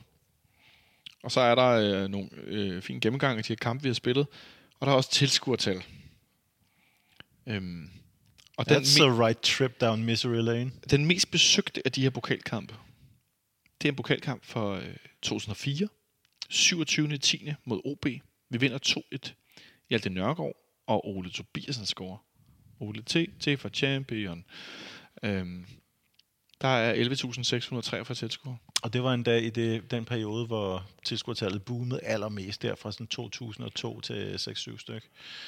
Men det var en meget speciel kamp, fordi det var øh, øh, den første kamp, efter at vi spillede i, i parken mod, øh, mod Viborg, hvor der jo desværre var en tilskuer, der faldt ud for, for Øverse og døde. Øhm, jeg kan ikke helt huske kampen, for at sige det som det er, men jeg kan huske, at folk holdte stjernekaster, tror jeg måske, op på nede og se, øh, så der var lys på tribunen. Øhm, og der lå alle, der er et- et billede på FCK.dk, der lå alle de her blomster nede foran tribunen. En, et hav af blomster. Hele vejen ned foran, så vidt jeg Ja. husker det. Og der var også en masse, masse blomster ude foran parken også. Øh, Et kæmpe stor omgang. Øhm, noget specielt. Øh, men udover det, Hvor mange, nu har jeg ikke set den artikel her, hvor mange tilskuere var der, da vi, da vi møder Brøndby for første gang? Fordi det har også været på hjemmebane i efteråret. I, Ja. Helt tilbage i 1992. ja, 7. 10. 1992. Vi vinder øh, 2-0. Der var 7.100 tilskuere. The new firm. The much too new firm. Det er en unknown firm. Michael Gjolbas og Martin Johansen scorer. Ja, Gjolbergs mål var flot. Det var sådan en flat langskud. Men i den forbindelse har vi en lille, ikke pause-quiz, men en lille quiz, som du har lavet, Nikolaj. Ja. Det, og det, øh, jeg har allerede givet dig svaret, så øh, jeg vil lade lytterne gætte. Ej, nu troede jeg lige, at jeg skulle sidde og være rigtig klog og lade, som jeg vidste. Vi har spillet 107 pokalkampe. ja. Øhm, vi har spillet 12 finaler, så de tæller ikke med. Nej, uden finaler.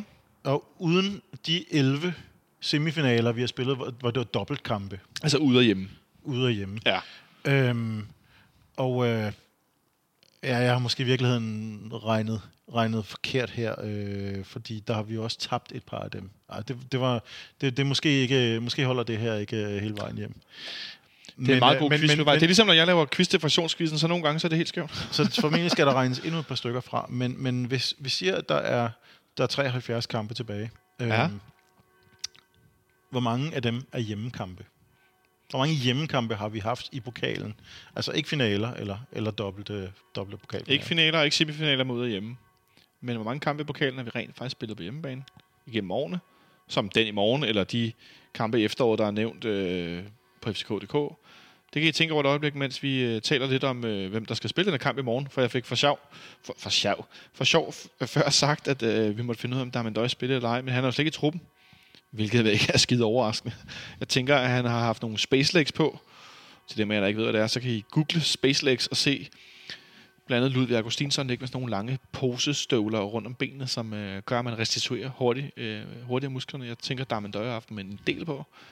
Og så tror jeg også, han har fået sovet lidt længe og restitueret kroppen i hvert fald. Øh, en trup, som igen ikke tæller Rasmus Falk, fordi han er karantæne.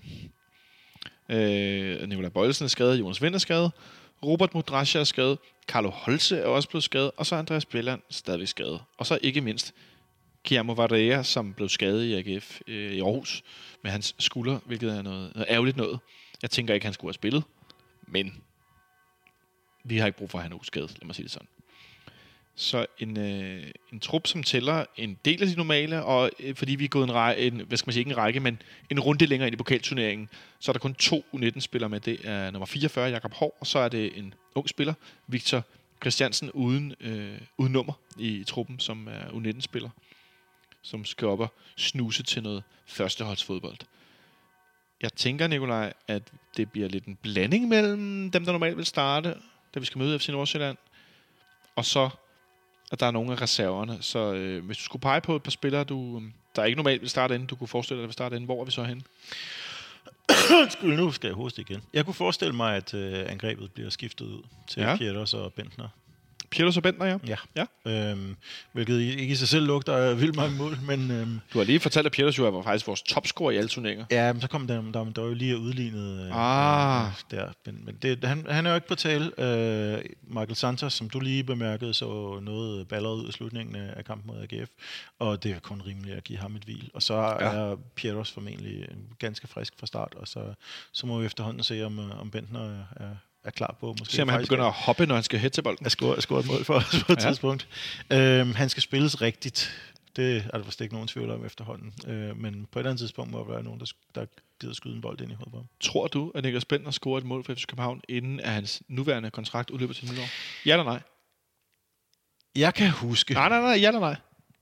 Ja, Du jeg, tror, jeg, kan, jeg Ja. kan huske, at mine to venner, Anders og Christian, de engang ved om Carsten Hallum, han ville score to mål i hele den efterårssæson, hvor han var blevet købt.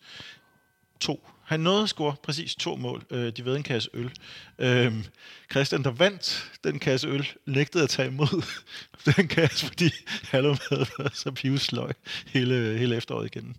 Øh, mit håb naturligvis er, at Bentner, han øh, skærper sig så meget, at øh, enhver, der måtte vinde en kasse øl på den, på den slags øh, vedmål, de har lyst til at tage imod den. Altså, jeg har ikke vundet, jeg har ikke ved noget om Bentner, men jeg har engang vundet en menu 1 på at øh, sige, at øh, Bjørn Sigurdarsson i hvert fald ikke vil score fem Superliga-mål på en forårssæson. Og det gør han overhovedet ikke. Nej, han? præcis. Han har skrevet pokalen, kan jeg huske. Ja. Øhm, scorede faktisk et ret godt lop. Ja, det var flot. Ja. Det var flot. Men øh, mange mål, det scorede den kære Bjørn med den stridende bagdel, ikke? øh, der var sådan lidt... Øh, ej, altså, ej, Men ja, jeg tror, at Bender kommer til at score et mål på et eller andet tidspunkt. Øhm, Det tror du? Ja. Øh, men jeg tror ikke, at han bliver mere en, øh, en reserve i de, de vigtige kampe. Det tror du har ret i. Men en, en startopstilling, som jo... Nu Måske siger du... slutningen af kampen mod Hobro eller sådan noget. ja, nu siger du Pieters og Bentner. Jeg tænker, Brian Oviedo starter inden. Det kunne man godt tro, ja. ja Tror du ikke det? Mm, Eller hvad? Ja, Og så nu vækster vi lidt, så Pierre han spillede i weekenden, og så Det tror jeg spillede 50. Brian i Europa League, og så spiller Pierre i weekenden igen. det tror jeg er 50-50. Men Ja. det, er jo, det er jo ligesom den plads, der ikke rigtig giver sig. Jeg tror ikke, at Grydebust øh, er mere en, en reserve til at begynde med her. Øh, måske lige skal have noget reserveholdsfodbold, før han, øh, han bliver lukket ind. Og, Det kunne man godt forestille sig. Og, og midterforsvaret kommer til at give sig selv. Bartoles kommer til at give sig selv. Så formentlig bliver han den nye ingrediens i, i forsvaret. Det, det Ja. kunne du sagtens ret i. Nikolaj Thomsen gjorde et øh, lidt overraskende indhop i Kiev, hvor han faktisk, synes jeg, gjorde det ret okay. Han sparkede øh, faktisk et par ret gode hjørnespark, blandt andet. Øhm, tror du, han kunne starte ind i sådan en pokalkamp her? Ja, det tror jeg godt, han kunne. Ja. Som central midter på fløjen. Måske som, øh, som en slags afløser for Seca sammen med Rasmus Falk. Åh oh, nej, Rasmus Falk er jo igen væk. Det var det, jeg siger. Det er sammen med Jens Dage i så fald. Ja, sammen med Jens Dage. Ja, og så tror jeg, at Victor Fischer kommer til at spille igen. Øhm, fordi Ja. Noget, skal jo, noget kreativt skal der jo komme. Og så Han er også lidt op, er han ikke opadgående, synes jo, jeg? ja, han er klart opadgående Ja. i, i, spil. Og både, Sidder og laver sådan en vinkel med min hånd, som ingen kan se, der lytter. både Kiev og, og selvfølgelig mod, mod AGF med to assist, der så det, der så det overbevisende ud. Og så tror jeg også, at Pep Biel må, må være... Det, det, hvis vi alligevel ikke har Falk til rådighed, så er det muligheden for at få for ham i gang. Eller for den sags skyld, Karl Holst til rådighed. Du tror ikke, at Holtz er stadig skrevet? Ja, præcis. Vi har ikke ham. Ah. Ah. Eller, eller Falk øh, med. Darami? Så, øhm, I højre side? Ja, f- jeg tror måske... Det, det skulle snarere være over i venstre side for at give Fischer et hvil på et tidspunkt. Jeg tror virkelig, Ja. han, han snarere ville blive, blive brugt i angreb. Ja, det, det kan sagtens være. Du, der fik du mig. Ja, ja, jeg, jeg kunne godt forestille mig, at vi stillede faktisk både med... Det er fordi, han starter og- så sjældent efterhånden, at... Øh, Ja.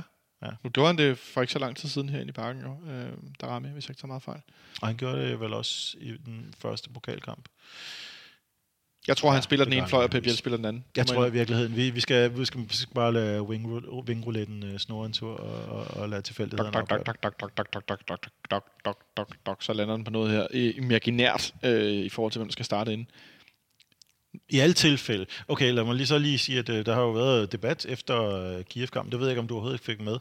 Øhm, at øh, Ståle blev interviewet efter kampen. Ja, jeg har set det perifært. Og han gik i, øh, i en ret kraftig bredside omkring planlæggende af den her runde, som vi jo i parentes bemærket har kendt til eksistensen af siden januar, hvor datoplanen kom, og som bliver spillet på samme tidspunkt, som bliver spillet Ja. hvert år. Klemt inde mellem to europæiske runder. I Vi har prøvet, at den blev udsat, fordi det var mod Brøndby, kan du huske det? Øh, Så blev den udsat til første forårsrunde. Ja, men var det noget med, at vi ikke måtte spille om aftenen i det hele taget, fordi det er allerede mørkt? Yes, og så endte vi med at spille, og så var vi og vi var meget lykkelige for det på det tidspunkt, og så endte vi med at være endnu dårligere, da vi så skulle møde dem og tabe ind. Ja, det var, Hvorfor, hvorfor skulle jeg nævne det? det var en forfærdelig Det var dag. super nederen. Undskyld, det, var, ked af. Det var, klokken, det var klokken 12 i februar, og, og man sad Ah. bare derhjemme og, og slog sig Til selv gengæld var det af debutkamp. herinde. Ja, det var... han kom ind i pausen og gjorde det, havde et, et vildt løb, der skulle have kostet et, øh, et straffe og alt muligt. Nå. gjorde det lovende, men det var, under tragiske omstændigheder. Nå, det gider vi ikke snakke om videre. Det, det er også, øh, men, men, men, men øh, hans pointe var, at det var en øh, skandale, og det var pinligt, og det var øh, latterligt, og, og det var øh, grotesk. At, øh, ja, det, det er ikke de præcise ord, men det, det er skandaler og, øh, og pinligt. ah, han var vred, Det er i ikke? hvert fald brugt, ja.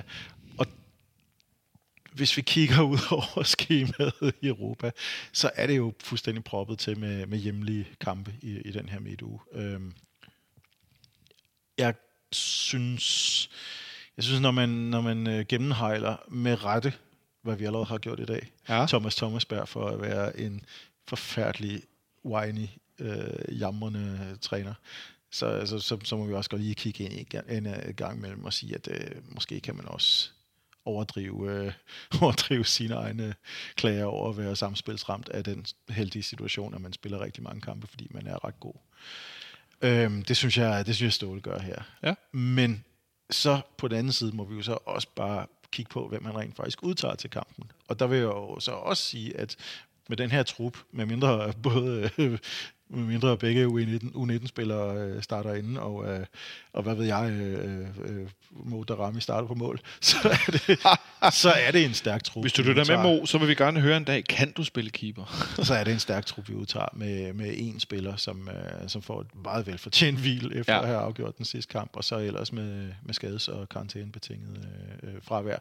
Og så ellers kommer han med dem, vi har, og så kommer han til at spare nogle stykker, og så er det gode spillere, der kommer til at afløse dem. Det bliver ikke en opstilling jo. Det kan jeg slet ikke forestille mig. Det bliver ikke en opstilling, hvor man på forhånd tænker, okay, de har ikke en chance, ligesom vi så sidste år mod Midtjylland. Nej, det var, det var sløjt. Det vidste man godt på forhånd. Det vil ende galt i den ene eller den anden Ja. retning. Ikke? Ja. Så nej, der, man, vi har ikke, vi har ikke selv, ah, det må være dagens tredje floskel, vi har ikke solgt kampen på forhånd. Nej. Øh, vi har ikke lagt os ned og sagt, ah, den strækker vi Smidt lige. Vi har, smidt, vi har ikke smidt den, nej. Øhm, nu har vi sat en startopstilling. Svaret på din quiz? Svaret på min quiz er, at det kun er en fjerdedel af alle øh, kampene, der har været hjemmekampe. Og Ja. det er 18 ud af 73. Og det synes jeg ikke er i orden. Det, jeg, har, jeg har altid stået for, at pokalkampe, hvis det er mod små hold, så skal de spilles på små baner. Altså ja. det er noget pjat, det der for Som eksempel. Hillerød. Ja, ja, præcis. Eller, eller, eller for den sags skyld, øh, vi ser det i dag, at øh, Viby Jylland skal spille i Randers mod Randers. Og de kommer selvfølgelig til at blive skrællet. Altså, de er, et, øh, så vidt jeg husker, et andet divisionshold. Men jeg synes også, at det, det er så den, den modsatte side af det, at jeg synes, det er ikke fair, at første divisionshold skal have automatisk hjemmebane, hvis de bliver trukket på udebane mod Superliga-hold. Det er et levn fra den gang, hvor øh, de professionelle hold, det var dem fra den øverste række, Ja. og de andre var, var sådan nogle glade amatører, som, øh, som ikke havde råd til at have betalt fodbold overhovedet. Altså, det er fuldtidsprofessionelle spillere, der er nede i første division. Og det der på den, på den måde, altså vi har ikke de samme penge, som de har i Tyskland, men vi har professionel fodbold i to rækker, og derfor mener jeg, at man skal gøre ligesom i Tyskland, hvor anden Bundesliga, hvis de trækker øh, hjemmebane mod et hold fra øh, trækker udebane mod et hold fra første Bundesliga, så bliver de på udebane mod holdet fra første Bundesliga. Men hvis et hold fra første Bundesliga til gengæld øh, trækker et amatørhold fra tredje række eller længere nede, så skal de på udebane. Det synes jeg kun er rimeligt. Og det er ikke kun fordi, jeg vil prøve at beskytte Københavns øh, fordel for at komme videre i turneringen. Det er også fordi, jeg mener helt klart, at det ville være et boost for pokalturneringen, hvis vi havde flere hjemmekampe til de større hold det er ikke, øh, altså, vi har at gøre med nogle hold i første division som Vejle og Viborg, som ikke er, er bitte små hold, som, øh, som, som lever af den ene kamp, i deres, øh, der kan sikre deres økonomi for flere år frem.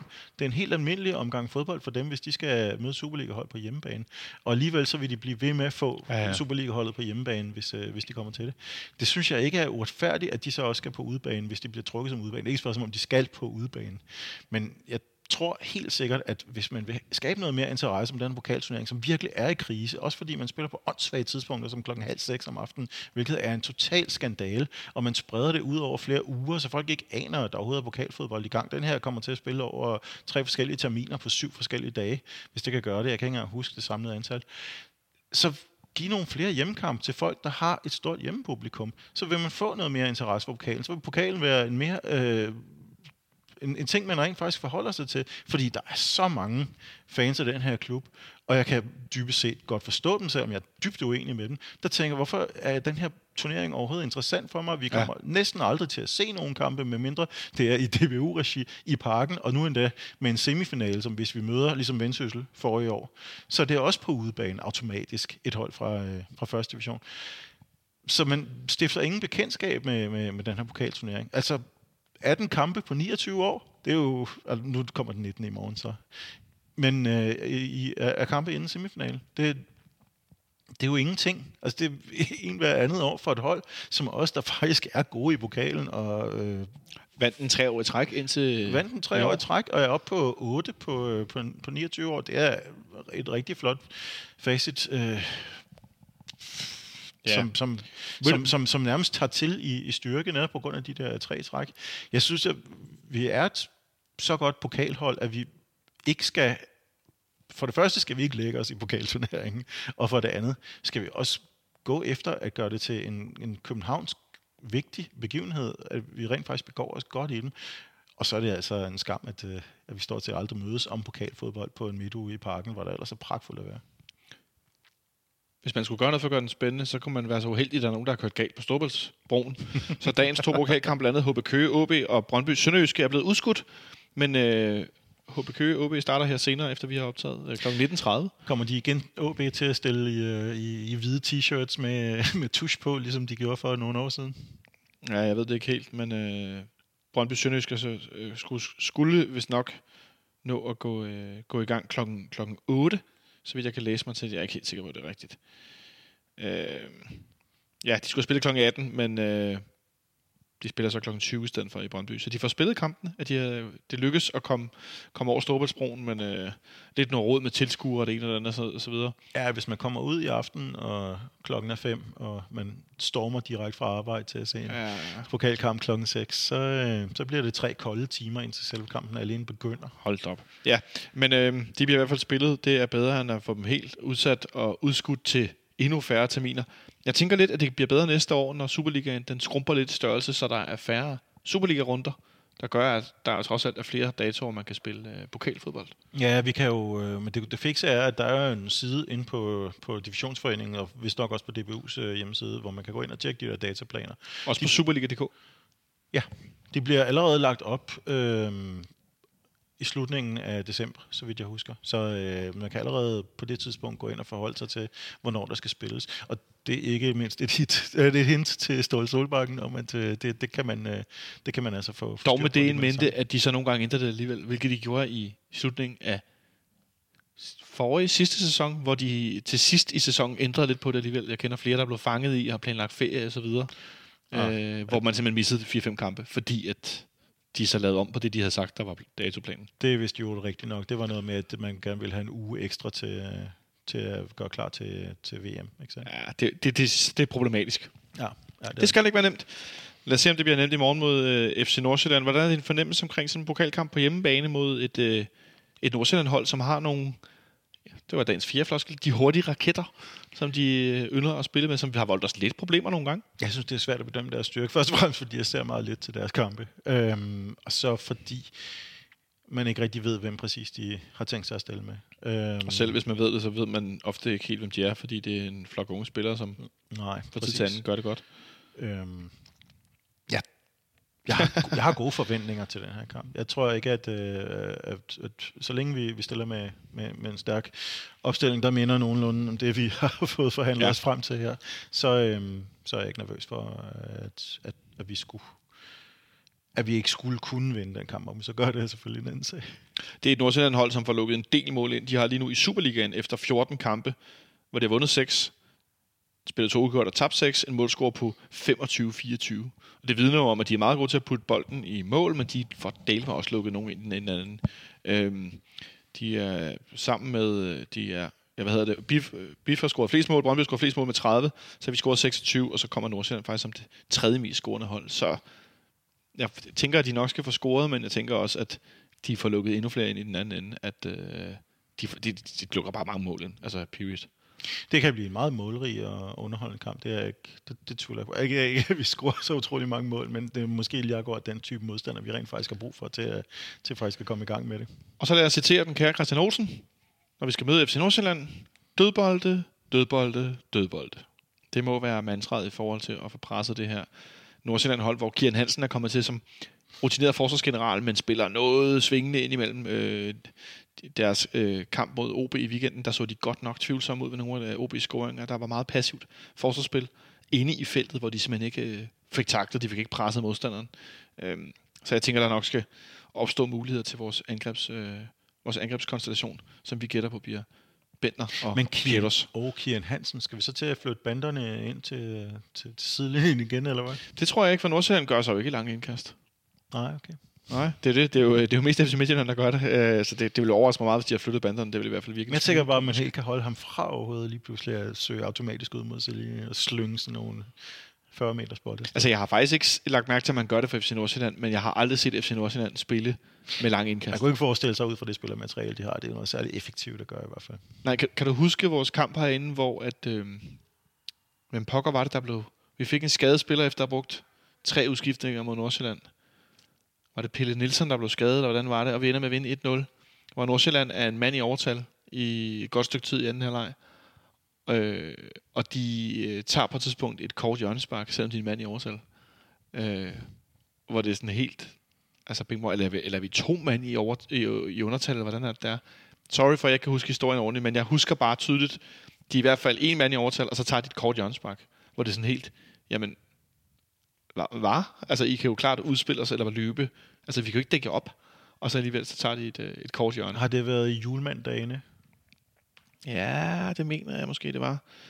Nu bliver jeg godt nok i tvivl. Det er godt nok en dårlig, det er, altså, spillede- undskyld, det er, en dårlig, det er en dårlig historie, når jeg kan huske de jo... Ja, Nå, nej, den er, den er fin nok. Men det, nu spillede de jo sådan meget konsekvent den der tiki-taka-stil i hans første fase i klubben, så det har sikkert været dengang. Nu prøver jeg det, som jeg kan finde her på, øh, på øh, FCK.dk. De har faktisk en meget fin øh, sådan søgemaskine også med data, hvor man kan finde frem til her, hvem det er, hvornår vi har mødt FC Nordsjælland øh, på hjemmebane. Men Nikolaj, hvad, øh, hvordan tror du, det går med den her kamp i morgen? Ja, men hvis vi skal være konsekvente og sige, at det, det bliver målrigt, så, så vinder vi en 3-2. Lad mig prøve det. Du så simpelthen på 3-2. Okay. Voldsomt alligevel. Øh, Ja, men jeg tror godt, det kunne blive åbent, fordi det er en pokalkamp med mindre på spil. Øhm, og det er... Nu, nu har du lige læst deres uh, målscore op og sagt, at uh, der, der er godt åbent i begge ender. Det, det, Og det er jo europæisk, så der, slap, der slipper vi kun et mål ind. Nu prøver jeg lige at finde den her kamp. 2014? Nej, der er vi ikke henne. Hvor er vi henne her? Ah, jeg leder, jeg leder, jeg leder. Det er super god radio, det her. Det har gjort stort indtryk. Ja, men jeg synes bare, det var så vildt det der med, at vi kunne, øh, vi kunne vinde den her kamp, selvom vi var i undertal i lang tid. Øh, og at, at, at der gik en ud, og hvorfor kan jeg ikke huske det? Vi sådan- må lægge den op på... på jeg kan se, at du kæmper. Jeg, jeg, jeg, jeg, foreslår, noget- jeg foreslår, at vi lægger den op på, øh, på, på vores sociale øh, kanaler. Jeg kan bare huske, at vi, vi, vi vandt den der kamp, og det var noget, det var noget rod, eller blev den 1-1? Nu bliver jeg helt i tvivl. Benjamin Verbic scorede på straffe i den her kamp, og Ingvar Hansen også? Nej. Nå, men det var i hvert fald noget værd rod. Øh, Peter Nielsen spillede, og vi var en mand i undertal eller to, eller hvordan det var. Vinder vi endda, vinder vi 2-0? Nej, det er den der guldkamp. Hvor Frederik, kan du huske det, Federico Santander, der scorede to mål mod Ja. Nordsjælland inde i Ja, det var den efter den kamp, vi fik at vide, at vi ikke jublede nok over at være blevet mestre. Gud, det er rigtigt, ja. Ja, det var godt nok også en mærkelig omgang. Det er, øhm, vi er i København. Vi jubler, som vi gider. Jeg tror, vi er hernede. Er det en kamp, hvor øh, Amartey får, får rødt kort efter 28 minutter? Øhm, og så ender det med, at Peter Nielsen også går ud med en skade, selvom at vi har brugt vores tre udskiftninger. Antonsson bliver skiftet øh, ind i stedet for Ankersen, Hyggelig i stedet for Kusk, og Kvist i stedet for Verbit. Vi er tilbage i, vi er tilbage i øh, august måned 2015. Han ender 1-1, den ender ikke 1-0, det er mig, der røvler. Øh, Sanka får scoret til 1-0, selvom vi er en mand i undertal, og så får Brun- Bruninho for udlignet for FC Nordsjælland. Øh, men så går de aldrig op og presser os, selvom at Pelle går ud med en skade. Øh, sådan her husker jeg det, og hvis det stadigvæk er forkert, så beklager jeg så meget. Jeg kan bare huske det der korte hjørnespark, selvom de var i hvert fald en mand i overtal, og jeg tænkte, hvad er det dog, der foregår? Lad os se, om de får lavet nogle korte hjørnespark i morgen. Jeg tror det. Det vil øh, lige dårligt andet. Så du siger 3-2, så siger jeg, at vi vinder 2-1, og jeg tror ikke, det bliver nogen super seværdig fodboldkamp, fordi vi stiller med et reserver, der ikke er så sammenspillet og så videre. Vi må se, hvordan det går. Og så satser jeg på, at vi vender tilbage på, øh, på fredag med optag til vores kamp i weekenden, øh, som er tilbage her i parken. Det glæder jeg mig til. Det tror jeg bliver skønt mod Sønderjyske kl. 18. En kamp, som jeg øh, har en helt klar forventning om, vi vinder. Fordi nu er der sådan... Jeg har sådan... Jeg ved ikke, om det er bare, der er med døgn, Nikolaj, eller hvad pokker det er, men jeg har sådan en god... Øh, nu kan vi vinde fodboldkamp. Nu kører det. Der er Også selvom i ikke er luften. Ja, det, der er forår i luften, selvom det bliver mørkt klokken, øh, klokken, klokken halv seks. Så er det øh, november på fredag. Ja, der er forår i luften. November, november, november, november. Så øh, lad os se, hvordan det går i morgen. I skal have god kamp, uanset hvor I ser den hen, og så lyttes vi øh, på, øh, på fredag. God kamp til dig, Nicolaj, og tak fordi du kom forbi. Tak for det. Vi ses sikkert i morgen. Det kan du tro, vi gør. God kamp til jer derude, og så have det rigtig godt så længe. Jeg håber, I nyder øh, de her tider med Diamond der går comeback, og at FC København begynder at ligne et rigtig, rigtig godt fodboldkamp. Eller fodboldhold igen. Vi lyttes ved. Ha' det godt så længe.